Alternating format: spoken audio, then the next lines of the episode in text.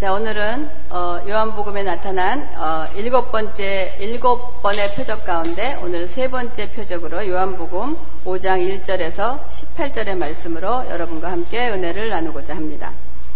그 첫 번째 표적이었던 물이 포도주로 변한 사건은 어떠한 그 본질의 변화에 대한 것을 나타내고 있습니다. 다시 말하면 구원이란 그 요한복음 3장에 니고데모에게 말씀하신 것처럼 거듭나라 하는 그 거듭남이라는 것은 하늘로부터 위로부터 다시라는 그런 뜻으로 구원은 하늘로부터 오는 것이지 우리가 어떻게 생성해내거나 우리 안에서 오는 것이 아니라는 것입니다. 그래서 하나님의 은혜로 말미암아 완전히 다른 것으로 나타내고 있다고 물이 포도주로 변한 사건은 요한이 요한복음에 나타난 그 예수님의 많은 표적과 이적이 너무나 많지만은 그것을 책으로 쓰려 그러면은 아마 종이가 없어서 못 쓸 정도라고 하는데 그 중에서 가장 일곱 가지를 뽑아서 우리에게 보여주고 있는 그 목적은 어떠한 예수님의 놀라운 능력, 그 능력에 감탄하고 그 능력을 어떠한 우리의 삶의 목표로 삼으려는 것이 아니고 물이 포도주로 변하는 그러한 표적,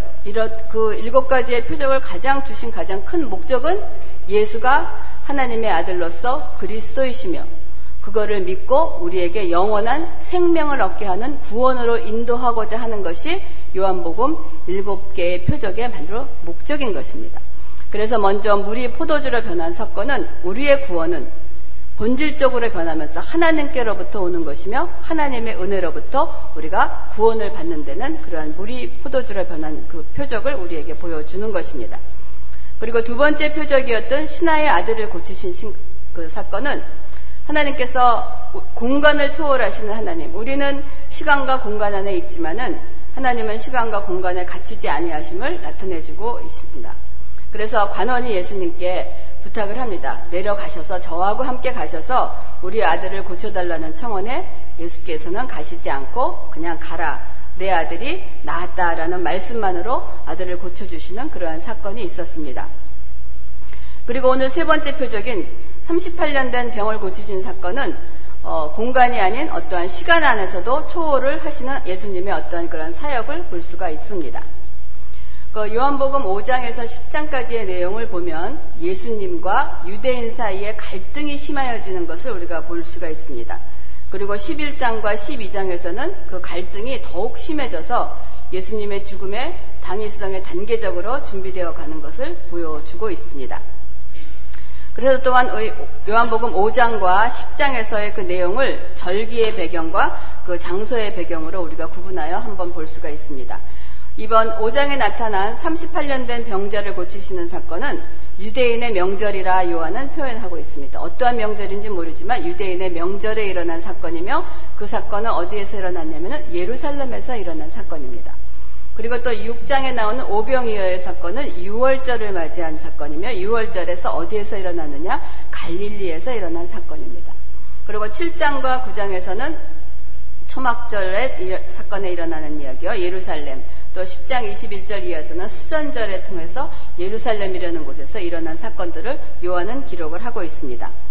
그 장소의 배경으로 본다면 주로 예루살렘에서 있었던 갈등은 예루살렘에 있었던 권세자들과 유대교의 지도자들과의 충돌을 보여주는 그러한 사건인 것입니다.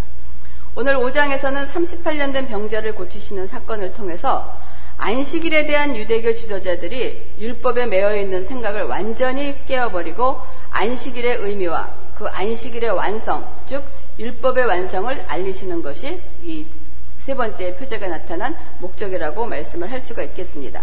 그래서 마태복음 5장 17절에 보면 예수님께서 내가 율법이나 선지자를 폐하러 온 줄로 생각하지 말라. 폐하러 온 것이 아니요 완전하게 하려 함이라 하는 그 말씀과 같이 안식이라는 안식일의 의미가 무엇인가를 그 38년 된 병자의 사건을 통해서 우리에게 말씀해주고 계시는 것입니다.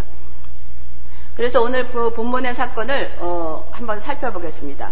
5장 1절에서 4절에 그 후에 유대인의 명절이 되어 예수께서 예루살렘에 올라가시느니라. 예루살렘에 있는 양문 곁에 그 양문이라는 것은 쉽게 이제 우리가 말하는 양, 쉽.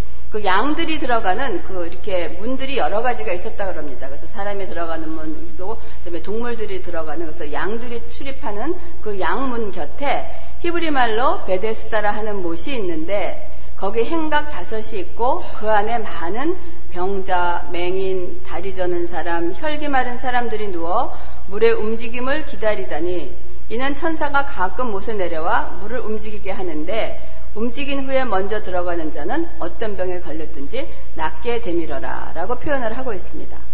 그 3절에 그 안에는 많은 병자, 맹인, 다리 저는 사람, 혈기 마른 사람들이 누워있다 라고 표현을 하고 있습니다. 이러한 병은 어떠한 신체적인 그러한 그 병을 나타내고 있는데 여러분 지금 이걸 읽으시면서 오늘날 나는 이런 병이 없, 나는 뭐 병자도 아니고 또 맹인 앞을 못 보는 일도 없고 또 다리를 절거나 혈 이러한 아무런 병이 없는데 이것이 나하고 무슨 관계가 있나라고 생각을 하실 수도 있지 않겠습니까? 근데 우리가 성경을 보면서 이러한 것을 볼 때 그러면 나는 이런 병이 없으니 나하고는 상관이 없네. 뭐 나하고는 상관이 없는 얘기가 되겠습니까? 성경 어느 하나하나 구절 구절이 우리 믿는 우리와 관계가 없는 구절이 어디 있겠습니까? 예수님께서 함께 하시지 않는 모든 인간들의 삶은 병자요, 맹인이요, 다리를 저는 사람이요, 혈기를 마른 사람과 같은 그런 삶을 살고 있는 것이 아니겠습니까?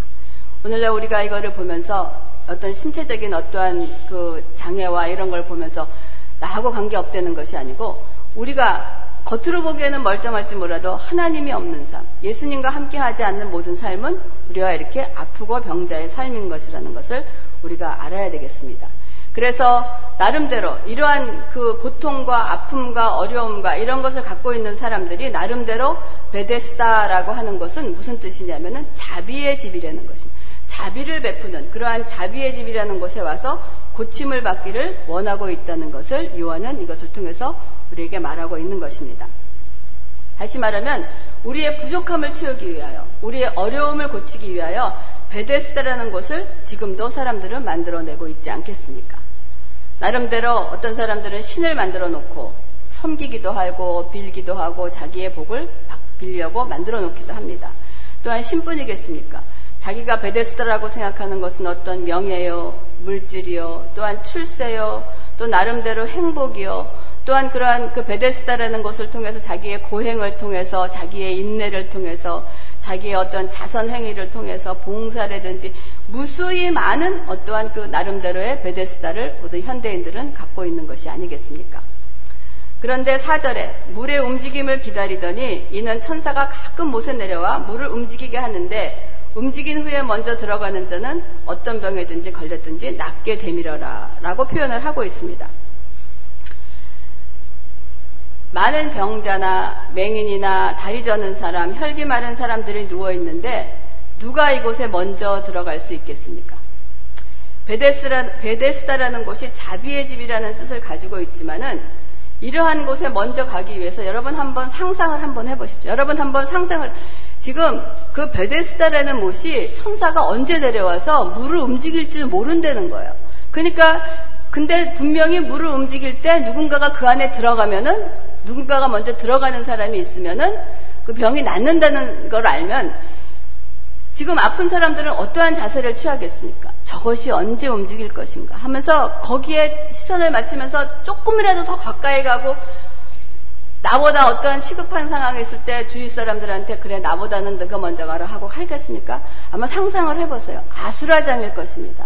누가 나보다 앞으로 간다 그러면 끌쳐내리고 내가 먼저 가야 되겠다고 하면서 그러한 삶이 여러분 상상이 되지 않겠습니까?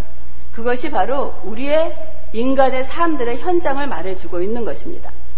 그래서 이러한 상황이 일어날 때 5절에서 거기 38해 병자가 있더라 라고 하시면서 6절에 38년 된 병자를 보시고 예수님께서 말씀하십니다. 그러니까 38년 된 병자도 그곳에 와서 자기의 병을 낫게 하기 위해서 그 베데스다에 들어가고 싶어서 얼마나 많은 방법을 취했겠습니까? 그랬는데 그거를 보시고 예수님께서 가셔서 그가 38년 된 걸 알고 병이 있는 걸 알고 물으십니다. 그 38년 된 자에게 내가 낫고자 하느냐, 낫기를 원하느냐라고 묻습니다. 그러면 여러분들은 어떤 생각이 듭니까? 이러한 질문을 받으면 여러분의 대답은 어떻겠습니까? 저는 이거를 보면서 그런 생각을 했어요. 네가 낫기를 원하느냐? 그러면 그냥 네라고 대답을 하는 것이 정상인데 이 사람의 대답은 그렇지가 않았습니다.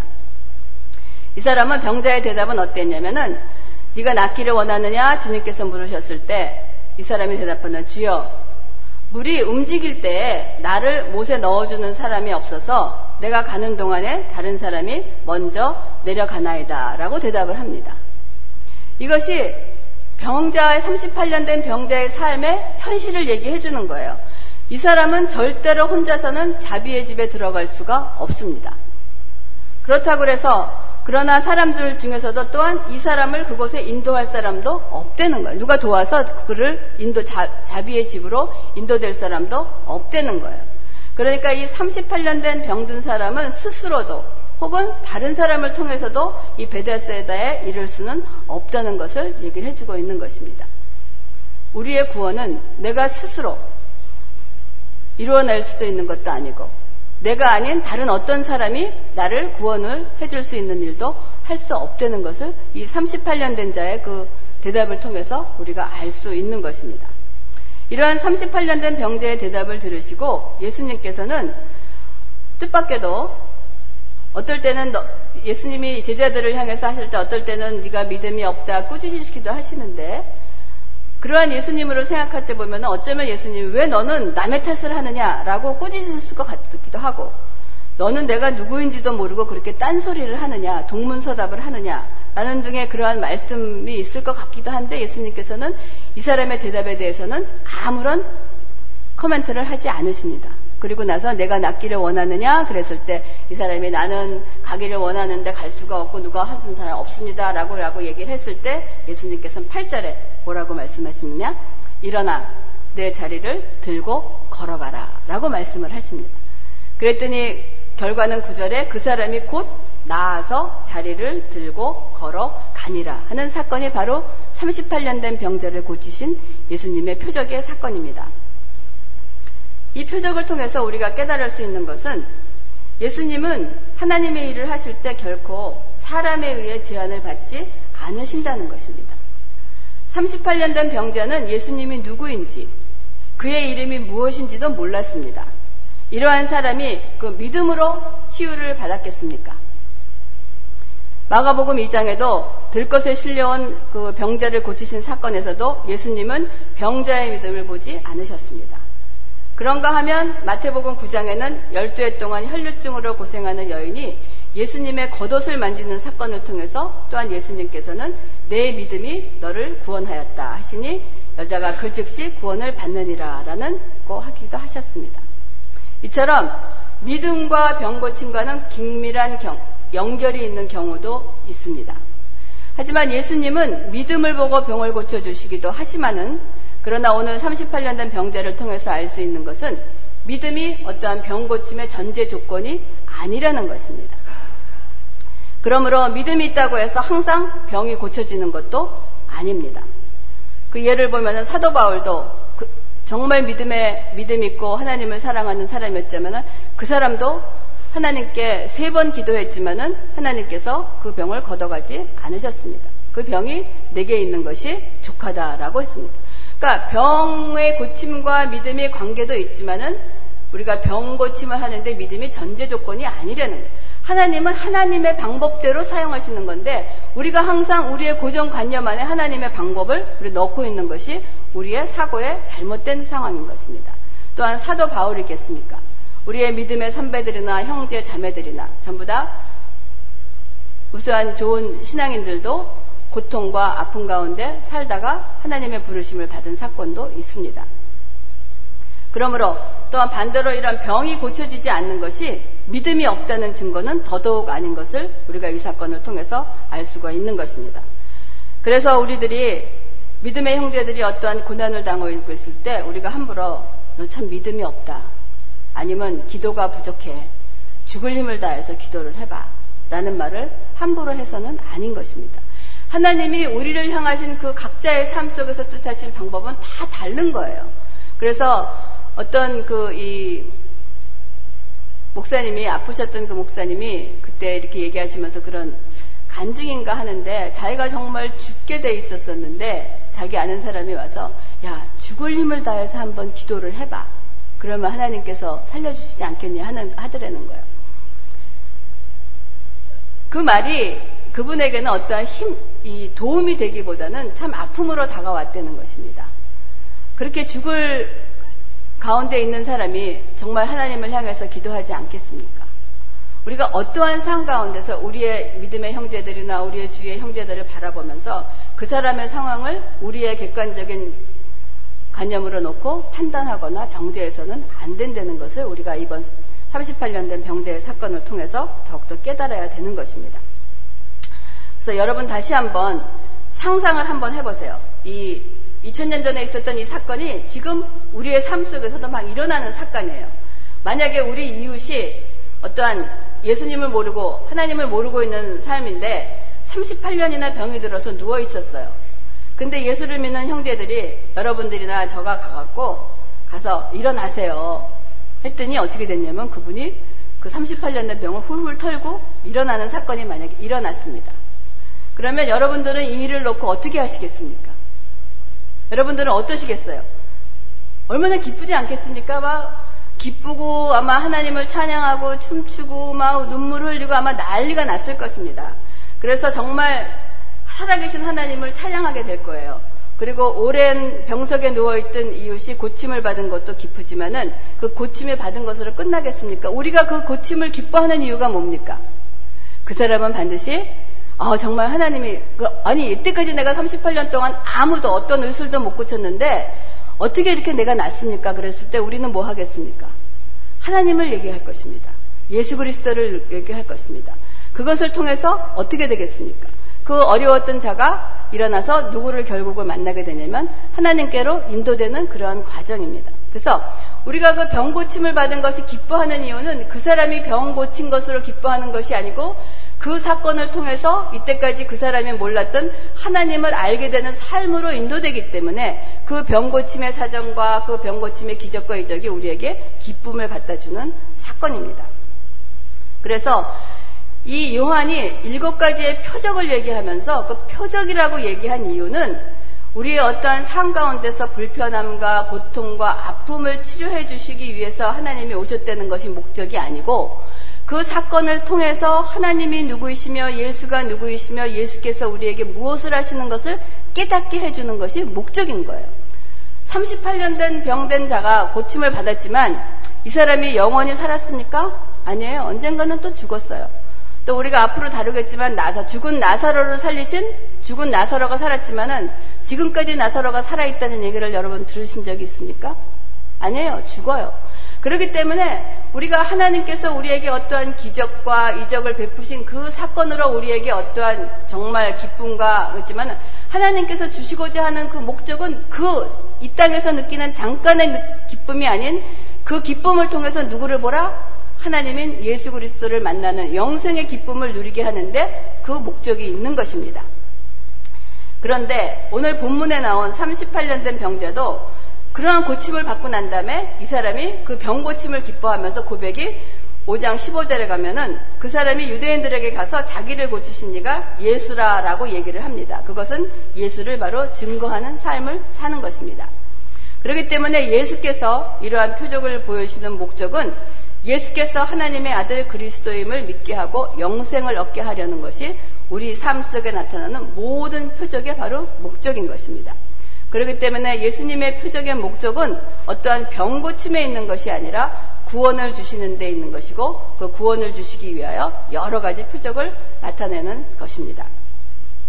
이러한 경사스러운 일들을 보고 본문에 하나님을 잘 믿는다는 다른 사람들이 이것들을 보고 하는 말이 5장 10절에 얘기를 합니다. 병 나은 사람에게 이르되 안식일인데 내가 자리를 들고 가는 것이 옳지 않다. 이 38년 된 그 병자가 병을 나서 기쁨을 불고 예수님이 내 자리를 들고 일어나 가라라고 했을 때 이 사람은 예수님이 말씀하신 그 말을 따라서 자리를 들고 걸어갔습니다. 그랬더니 예수를 잘, 하나님을 잘 믿는 데는 그러한 유대인들이 하는 얘기가 병 나은 거에 대한 것이 중요한, 그걸 시비를 건 것이 아니고 네가 안식일인데 내 자리를 들고 안식일에 유대인의 어떠한 그 규례에는 안식일에는 어떠한 무게 일을 하지 말아야 되기 때문에 어떠한 그 무게 어떤 것 이상의 무게를 드는 것은 안식일을 범하는 걸로 규례가 되어 있습니다. 근데 아마 그 자리가 무게가 아마 오버가 됐나 보죠. 네가 그 자리를 들고 가는 것이 안식일에 네가 하는 것이 옳지가 않다라고 얘기를 합니다. 그래서 그 사람이 말해 나는 누군가가 날 보고 일어나서 걸어서 가라 그래서 갔습니다. 그러니까 그게 누구냐 그랬더니 그 사람이 많으니까 그 주위에 보니까 예수님이 안 계세요.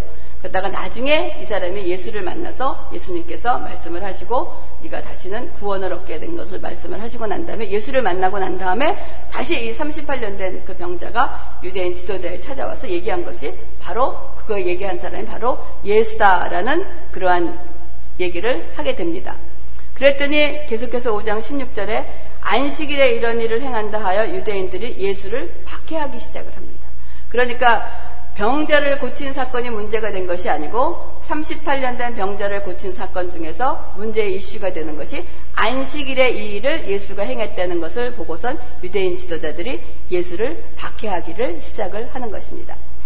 그러자 예수님께서는 이에 더욱 기름에 불을 붓듯이 17절에 예수님께서 말씀하십니다.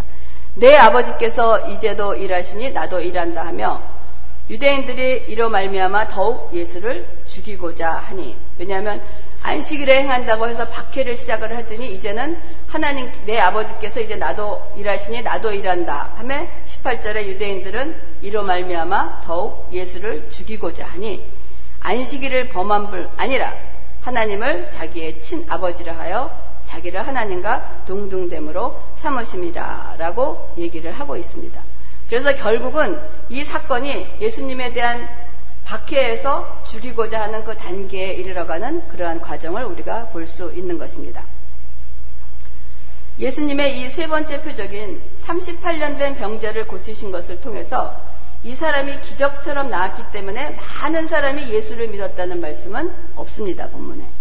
또한 다만 이 표적을 통하여 한 사람의 믿음을 생산하면서 오히려 계속되는 갈등의 시작이 되어는 것을 이 38년 된 병자의 그 고치신 표적을 보면서 우리가 알 수 있습니다.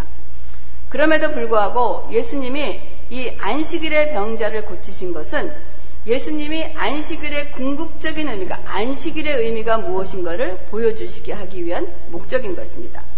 마가복음 2장 27절에서 28절의 말씀을 보면 안식일이 사람을 위하여 있는 것이 아니요 사람이 안식일을 위한 것이 아니니 이러므로 인자는 안식일에도 주인이라. 안식일이 사람을 위하여 있는 것이요. 사람이 안식일을 위하여 있는 것이 아니니 이러므로 인자는 안식일에도 주인이다라고 말씀을 하고 계십니다. 그 당시 유대인들의 그 안식일에 대한 그 관념은 유대인들은 38년 된 병자가 나왔다는 그런 사실과 함께 그를 기뻐하기보다는 안식일에 자리를 들고 가는 것을 지금 문제를 삼고 있습니다. 유대인들은 문자적으로 안식일에 대한 관한 법을 엄격하게 지키면서 그들은 자신이 규정한 대로 안식일을 지키는 것을 사랑보다 더 중요하다게 여기고 있다는 것입니다. 우리가 여기서 알아야 될 것은 예수님께서 거부하신 것은 안식일 자체의 중요성이 아닌 것이에요. 바리새인과 유대 지도자들이 지켰던 방법으로 안식일 준수 방법을 따르지 않으셨던 것입니다.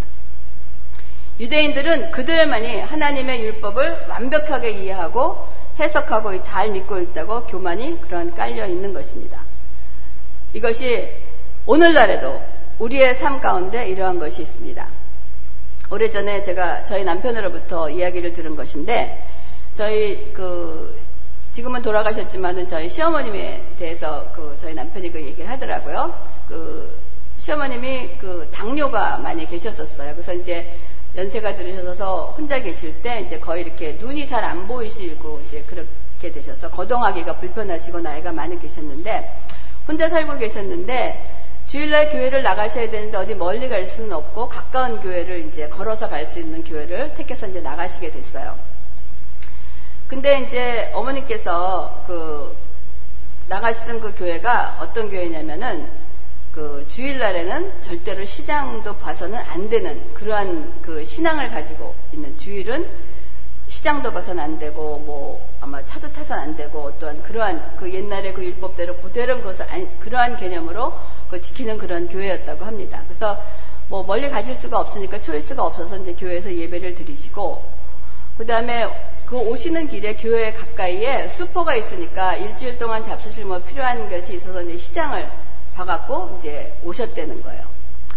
근데 나이도 많으신데 그것이 문제가 되는 거예요. 교회에서 주일날 예배를 드리고 가면서 시장에 가는 것이 문제가 돼서 이제 말들이 많은 거예요. 주일날 어떻게 그렇게 시장에 가서 물건을 볼 수가 사는 것이 이것이 2000년 전에 일어났던 사건과 다를 것이 뭐가 있습니까? 안식일날 38년 된 병자가 고침을 받아서 하나님을 찬양하고 기뻐해야 되는데 유대인들은 하나님을 잘 믿는다는 사람이 뭐라 그러느냐? 그거와 관계없이 네가 안식일날 어떻게 그걸 들고 가는 것이 맞는 것이냐? 여러분 오늘날의 현재를 살면서 저희 어머니와 시어머님과 같은 그런 경우가 있을 때 여러분은 어떻게 하시겠습니까? 어떤 것이 그리스도인의 삶으로 하나님께서 정말 주의를 지키면서 안식을 하나님을 예배하는 자의 삶이겠습니까? 그 어머니가 주일날 그렇게 시장을 보는 것이 잘못되고 그렇게 잘못됐다고 지적을 한다고 하는 사람이라면 그런 생각이 들어요. 왜 그러면 주중에 그 노인네가 있는데 한번 그리스도인으로서 시장을 봐드리면 안 됩니까? 정말 주일날 시장을 봐서는 안 된다는 것이 자기의 신앙이라면 주중에 자기가 가까이 사는 어떠한 집사님이나 권사님이나 믿는 형제들이 그 노인의 어르신의 어떠한 시장을 돕는 것을 도와줘서는 안 되는 것입니까? 그거 이것이 바로 지금 주님께서 우리에게 주시고자 하는 핵심인 거예요. 주일이라는 것이 이 안식일이라는 것이 어떤 율법을 지켜서 그 율법대로 그대로 행하는 것이 아니고 안식일의 주인, 주님이 이것에 하시는 그 목적이 무엇인가를 우리에게 말씀해 주고 있는 것입니다. 그래서 우리가 우리의 삶 속에서 지금 우리가 하나님을 잘 믿는다고 하지만은 우리도 혹시 이러한 점이 없는가를 한번 돌아보시기 바랍니다. 우리가 정말 사랑으로 베풀고 희생으로 베풀는 대신 그렇게 하지 않는 사람을 향해서 너는 하나님에 대한 믿음이 잘못되어 있어. 신앙이 잘못되어 있어. 라고 얘기하고 있는지는 아닌지는 한번 우리가 생각해 봐야 될 것입니다. 그래서 이 성경은 안식을 잃은 인간의 모습들을 모두 죄인의 모습이라든지 또는 병자의 모습으로 나타내고 있습니다. 하나님의 구속의 역사는 잃어버린 어쩌면 이 안식을 되찾는 그러한 역사이기도 합니다. 인간의 타락과 함께 잃어버린 이 안식은 예수님의 부활로 말미암아 되찾게 되는 것입니다. 인자는 안식일의 주인이라는 이 가르침은 인자의 고난과 부활을 통해서 안식의 참 의미가 회복되면서 이제는 구약의 안식일인 토요일이 아닌 예수님께서 부활하여 안식의 궁극적인 의미를 성취하신 일요일, 즉 주님의 날을 곧 주일에 하나님께 예배를 드리는 것이 오늘날 우리가 주일에 예배를 드리게 된 그러한 목적입니다. 우리의 하루하루가 나의 날이 아니고 my day가 아니고 my life가 아니고 주님의 날, Lord's day. 주님이 주인이시고 주님의 삶을 살아가는 것이 우리가 주님의 날을 지키면서 사는 것입니다. 그래서 우리가 뭐, 우리가 잊지 말아야 되는 것이 우리가 많은 그리스도인들이 그렇게 얘기를 해요. 나는 주의를 성수하십시오.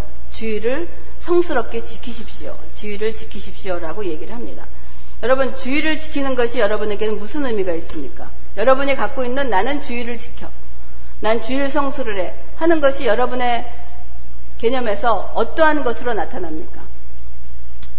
주일날 교회 오는 것이 주일을 지키는 것입니까? 예배하러 오는 것이? 여러분이 만약에 교회에 예배를 주일날 예배를 드리러 오는 것이 주일을 지키는 거라고 생각을 하고 있다면 어쩌면 2000년 전에 바리새인들과 다름이 없을지 않을까 하는 그런 생각을 합니다. 주일은 지키는 것이 아니에요. 주일은 우리가 살아내는 겁니다. 주님의 날에 주일을 우리가 살아내는 거예요. 주님, 주일은 그냥 일곱 번째에 있어서 빨간 날에 있는 썬데이만이 가서 예배를 하고 찬양을 하고 봉사를 하고 뭐, 뭐 성경 공부를 하고 했기 때문에 이것이 주일을 지키는 것이 아니라는 거예요.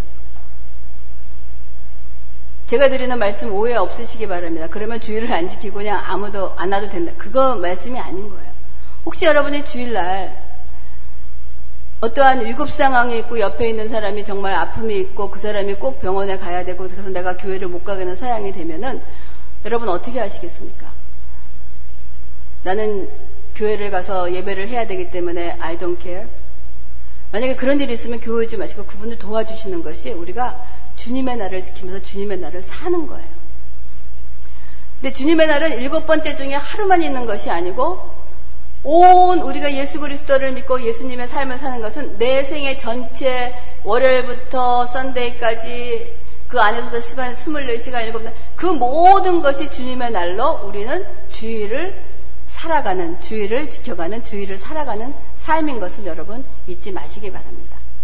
근데 왜 그러면 우리가 주일날 이렇게 와서 예배를 드려야 합니까? 매일매일 주님의 날이면 주님과 함께 동행하며 살면 되는데 왜꼭 이렇게 시간을 못 쳐서 이렇게 와서 교회에 와서야 돼야 됩니까? 이건 또 반드시 와야 되는 것입니다. 왜? 우리가 이것을 한 곳에 모여서 우리는 기독교인들은 인디비주얼을 개인화되는 것이 아닌 거예요. 우리가 함께 교회의 공동체의 삶을 살아가면서 그 안에서 우리가 하나님께 함께 기도하고 예배하고 또한 그 안에서 말씀을 얻어서 힘을 얻어서 우리는 혼자 여러분 나가서 잘할 것 같을 것 같아 절대로 못합니다. 여기서 우리가 힘을 얻고 말씀을 받고 우리가 또 힘을 받아서 그 나머지에 나가서 세상의 삶을 나갈 때 우리가 정말 주님의 자녀답게 살아갈 수 있는 힘을 얻고 또한 함께하기 때문에 우리가 주일날 이렇게 모여서 또한 한 곳에 예배를 드리는 것입니다. 주님을 기억하면서. 그래서 오늘 이 요한이 38년 된 병자를 고치신 사건은 무슨 뭐 38년이나 된 사람을 고쳐서 와 그 사람이 살아났다 하는 그러한 기쁨보다는 안식일이 주는 안식일의 의미, 즉 오늘날 우리가 그리스도인이 되면서 주일이라는 의미가 무엇인가를 예수님께서는 정확하게 말씀을 해주고 계시는 것입니다. 우리는 영원한 그 나라에 갔을 때 영원한 안식에 들어갑니다. 그 영원한 안식이라는 것은 아무것도 안 하고 그냥 쉬는 것이 안식이 아닌 거예요. 그 안식은 안식의 의미가 뭐냐면은 주일의 의미가 뭐냐는 것은 하나님과 우리가 온전한 관계가 돼서 더 이상 원수가 되지 않으면 우리가 하나님을 찬양하며 창조주이신 하나님께서는 하나님의 대접을 받으시고 피조물인 우리는 피조물로서 하나님을 찬양하면서 그 영원한 관계가 성립되면 늘 하나님과 동행하며 하나님과 함께 찬양하며 그곳에 사는 것이 무엇이냐? 안식인 것입니다. 그 안식을 영원히 맛볼 안식을 우리가 지금 이 주일 예배를 통해서 조금 맛보는 거예요. 아, 이런 것이 하나님과의 동행이면 안식이구나. 이런 것이 회복이구나 하는 것을 이 땅에서 조금 맛보는 거예요. 그 맛보면서 영원한 그날에 하나님과 영원한 안식을 우리가 만나는 그날을 향해서 우리가 달려가는 것이 바로 이 땅에서의 삶일 줄 믿습니다. 그래서 여러분 주일이라는 의미를 다시 한번 여러분 잘 마음에 새기시고 또한 하나님과의 동행하는 삶이 어떤 것인가를 깨달으시고 또한 1년 또한 2012년 주님 안에서 승리하시는 저와 여러분이 되기를 주님의 이름으로 축원합니다. 기도하겠습니다.